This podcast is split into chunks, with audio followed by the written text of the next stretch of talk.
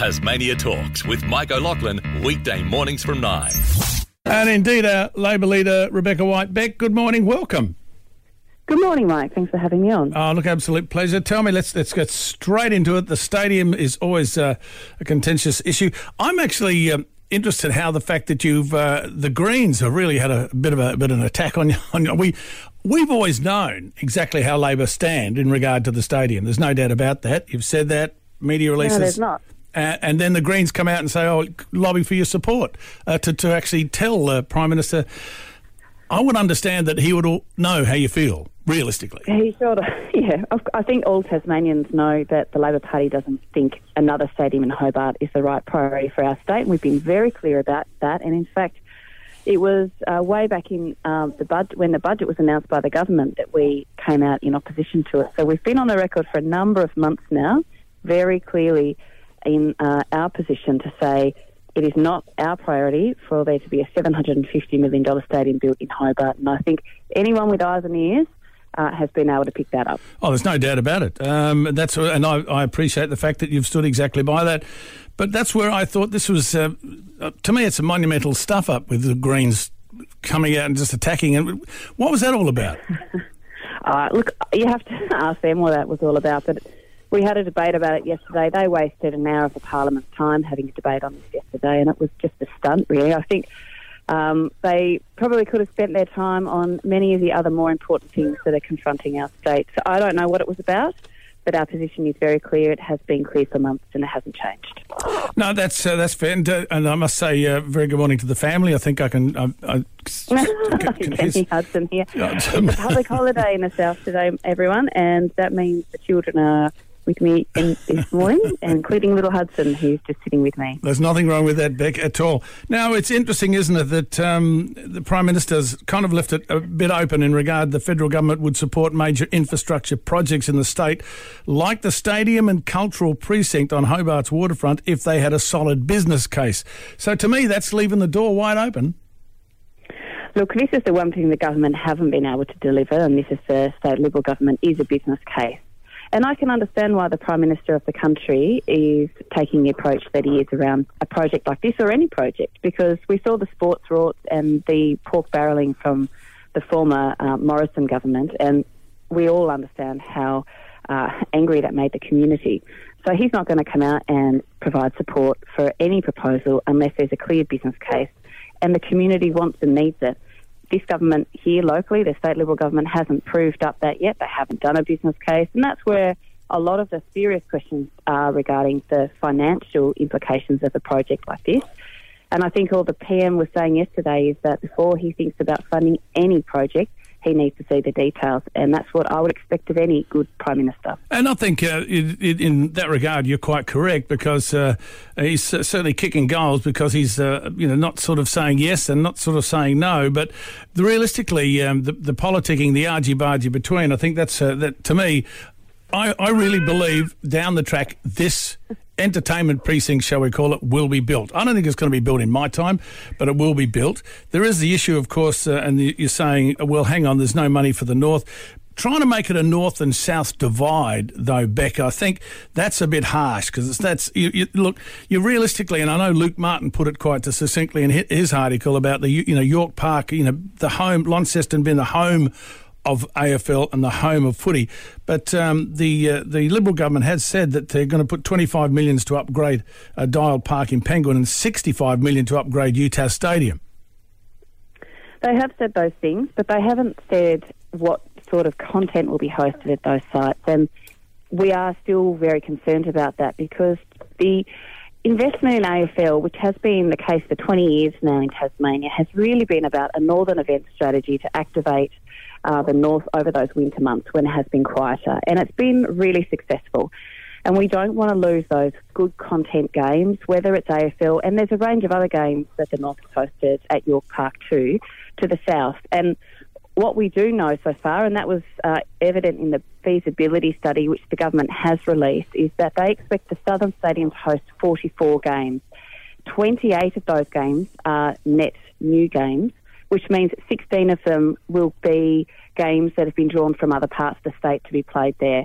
which does mean that York Park's going to lose content to the south. And that's why we've been asking those serious questions about how many games in the north of the state, because it's always been a really important driver of the northern economy in winter to activate that uh, precinct, bring people in, visitors in, and it has been successful. We don't want to lose that. So it does, unfortunately, become a bit of a north and a south thing because if the south and the capital city, Hobart, as the Attorney General put a foot in and said through the week, you know, as the capital city, it should get all of these games, is the one that gets all of this content, it has an impact on the economy, it has an impact on jobs, and that's what we haven't seen answers from the government about. And that's what I know many people in the north are particularly concerned about. It's interesting, isn't it? And you're probably uh, thinking about or discussing the Price Waterhouse Coopers report that came out yes. uh, saying the new stadium will host uh, six A League games, seven NRL games, international rugby, BBL, and extra international cricket. The sports and events listed uh, will make up 44 events per year, and uh, the business case has based its annual attendance estimates on that. The Peter, the Price Waterhouse uh, Coopers report estimates that stadium will attract up to 420,000 attendees each year. The data expects A League matches to half fill the 23,000 seat stadium. NRL and BBL matches uh, will see the stadium filled to 65% of capacity. And as you've touched on AFL, that's why I'm touching on the fact it's not just AFL because you've got the seven AFL games scheduled for the new venue. Those in the north of the state will have to settle for the hosting four games, but that's what they do now.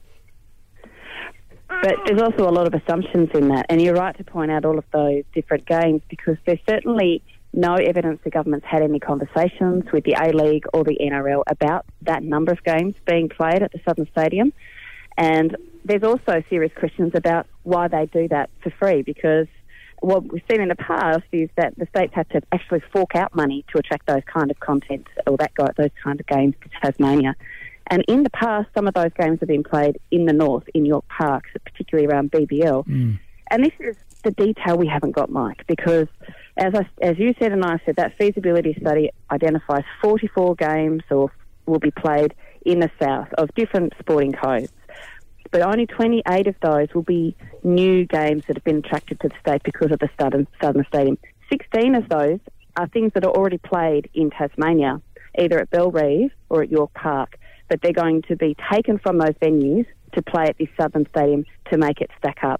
And then there are serious questions about those attendance figures. Uh, you just have to look at the attendance figures for those types of games across the country. And we would really struggle to turn that many people out to watch NRL games, seven of them a year in the south.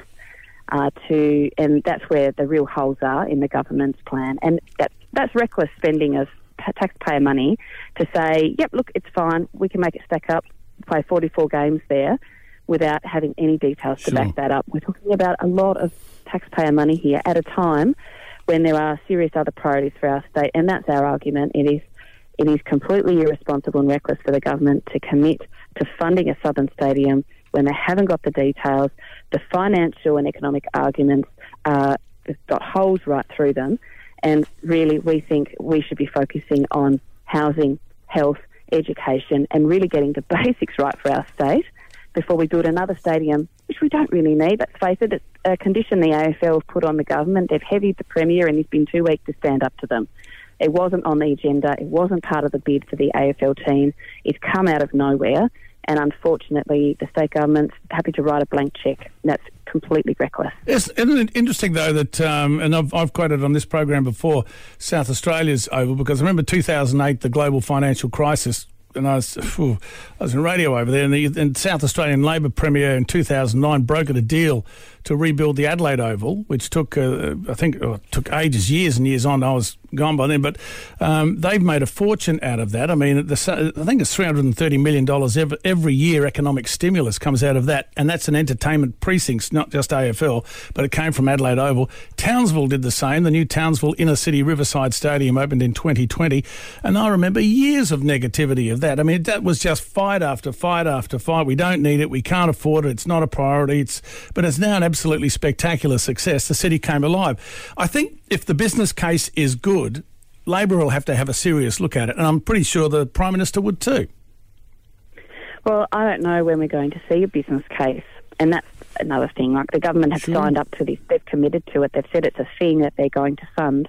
without any details, and that is just reckless. There are so many other priorities for the Tasmanian taxpayer right now, and that's our argument, Mike. And I'd be quite happy to see York Park redeveloped just like they did in Adelaide. Like we do have fantastic facilities already in this state. Mm. We have the capacity to host AFL games with the best teams coming to play. I mean, York Park's hosted some outstanding matches in its history, and just this year I went to a game at Bellerive and watched the Geelong Cats play. They are the premiers. So we have the capacity to host the best teams in the league right now in our state, and there's no reason why we can't continue to do that. And upgrading our current facilities would make much more sense to us than building a brand new one. Look, uh, and, and I understand that, but I think there'll be uh, there'll be change in the air uh, in probably. I don't think it'll be uh, you know in the months uh, ahead, but it will be some change ahead, and I think it'll be very interesting. I want to, I'd really appreciate your opinion on Marinus and how that's all. You know, the Prime Minister has certainly signed off on that, and that's an enormous enormous change. Your thoughts on Marinus and the energy? And my concern is if it's going to be um, funded, okay, by federal for 20% odd. We've still got to put in the billions, but the reality is, will Tasmanians pay more for their power? That's a very important question, and that's been one of the questions we've asked all along. So, the, one of the big questions we had is who's going to pay for this? We now have an answer to that, yep. which is the state, federal, and Victorian governments. Who's going to own it was another important question because we didn't want to see that privatised.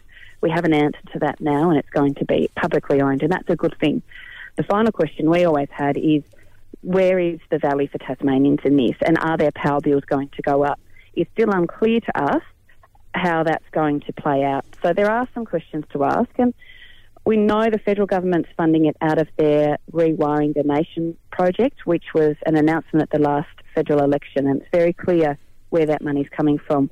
What's not clear is where the Tasmanian contribution's coming from, and we asked questions yesterday in Parliament of the Minister and the Premier about this because what we don't yet understand is what the Tasmanian contribution is going to be to the capital component of building Marinus, both the undersea link but also the on land transmission lines, because Marinus is not just a sea link project, it's actually quite a lot of on land construction too. Mm. And the other question we had is um, where is that money coming from out of the state budget? And will the farmers get compensation? That was another question we asked yesterday. So Janie Finlay, our Shadow Minister for Agriculture has been working very closely with a number of farmers across uh, the area where the northern transmission mm. line is proposed to go. What we've been arguing for is for there to be contemporary contracts with ongoing compensation because currently the government has the ability to compulsorily acquire land and to pay a nominal fee for doing that. And there's enormous disruption, particularly to that productive agricultural land, many of which, um, much of which is under uh, irrigation as well. So you've got some significant infrastructure assets there already. Unfortunately, the government voted against a motion we put up to p- contemporary contracts with ongoing compensation to farmers. So that's an ongoing issue that we'll mm. continue to prosecute. It's a, a, a beautiful, uh, the taxpayers realistically, I mean, you, taxpayers don't want to foot the bill for, for, as I've read, the biggest government investment in energy for 70 years. Guy Barnett, uh, Tasmanian Energy Minister Guy Barnett, um, said once Marinus Link was built, Tasmanian customers would pay no more than 15% of the total estimated project costs. Now, that means if we're paying no more than 15%, we're still paying 15%. That's right. And what we haven't been able to get details from the government about is what is the what is that amount of money we're talking about, and how does the government expect to fund that? Is it just going to be passed completely on to taxpayers through their bills, or will there be another arrangement that they um, set up through the budget? So we haven't got answers to those questions, and they're very important questions because we know Tasmanians are struggling with the rising cost of energy. We've had a 12% increase this year. There's a forecast 35% increase next year. So we are very worried about what this is going to do to mums and dads and small businesses and their ability to just pay for the basics, keeping the lights on. So these are important questions you're asking, Mike. We're asking them too. We're hoping the government can give us some answers soon. I'm actually going to be having a chat to the CEO of Marinus Link uh, after your good self, Bess Clark. Um, but I'd like to know, I mean, it's interesting, isn't it? Uh, they say that uh, Tasmania will now be able to move to a 200% renewable, taking out 140 million tonnes of carbon by 2050. Now, that'll keep your mates in the Greens extremely happy. Um, but will it, put, you know, put...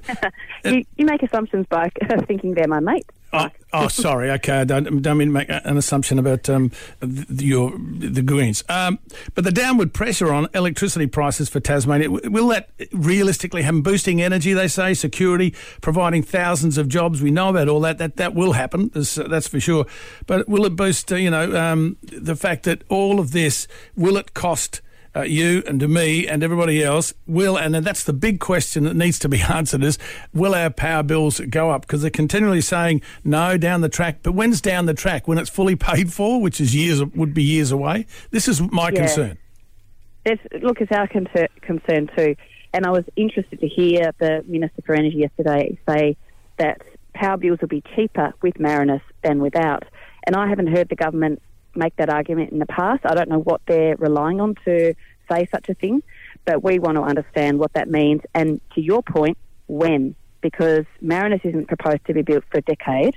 So are we going to see increases in our power bills for the next decade until we get Marinus? And then I can't understand how by building something which is going to cost money is actually going to save people's power bills. And that's an important um, point that we need to get to the bottom of. So we've got a lot of questions just like you.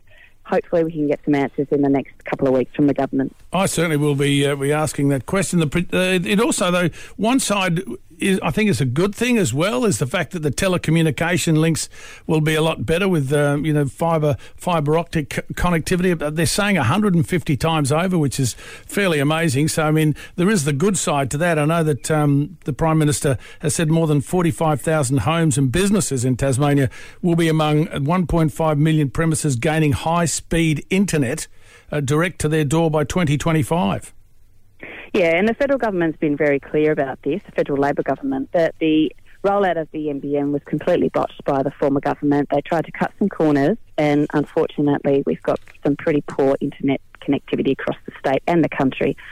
So, the uh, ability to have another interconnector that also includes uh, fibre optic is really important because unfortunately we saw earlier this year where both of our connections went down and that was incredibly disruptive for mm. businesses but also households. So to have that redundancy built in is very valuable, but also that extra connectivity for households. There are still so many places across our state who can't get reliable internet and we do need to fix that because you can't operate in a modern society without it. I do know that um, the there's uh, Tasma listening. This is uh, from uh, Guy Barnett, Energy and Renewables Minister, said that Tasmanians are wanting to join the energy efficiency uh, re- uh, revolution, as he calls it, can now apply to the, be part of a fifty million dollar government funded loans scheme, the Energy Energy Saver Loan Scheme, touting it as a practical way to help households and small businesses transition to better energy efficiency. So there is uh, that out there. But I also know the Prime Minister promised uh, over you know what 250 bucks thereabouts uh, to lower our power bills, and we still haven't got that yet. No. So on the first point around the government scheme, so that was announced as a winter bill buster uh, yeah. solution. It, it's only just started to open for expressions of interest now. We're six weeks from summer, so it's been a long time coming on board, and the partner they've engaged to deliver that bright energy has a bit of a dodgy reputation uh, inter, interstate. So we are watching that one closely. We don't want to see Tasmanian households ripped off who are um, trying to do the right thing, putting solar panels on their roof. So it is important to just um, be aware of that when you're engaging um, in that program. The government need to make sure they've done the appropriate due diligence there to make sure Tasmanian consumers aren't ripped off. And sadly, we've seen that interstate. So just just a word of caution with that one, Mike.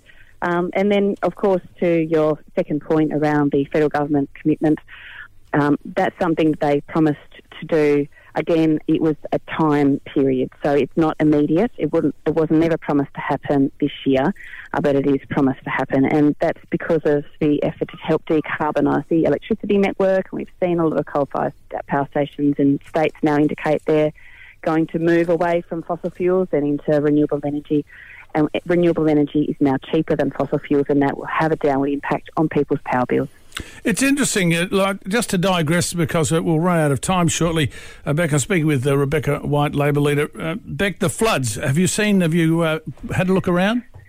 Oh, yes, it's devastating, isn't it? I, I haven't, but I'm going up there um, this week to meet with some community members. I spoke with the acting premier on Thursday last week hard to believe it was a week ago, really, um, and really didn't want to get in the way of any of our emergency service workers or their or volunteers who've just done a remarkable job, and thank them very much for mm. everything they've done. But I have had a number of different conversations with people in um, those affected communities who've explained to me the impacts, which are you know both immediate and ongoing.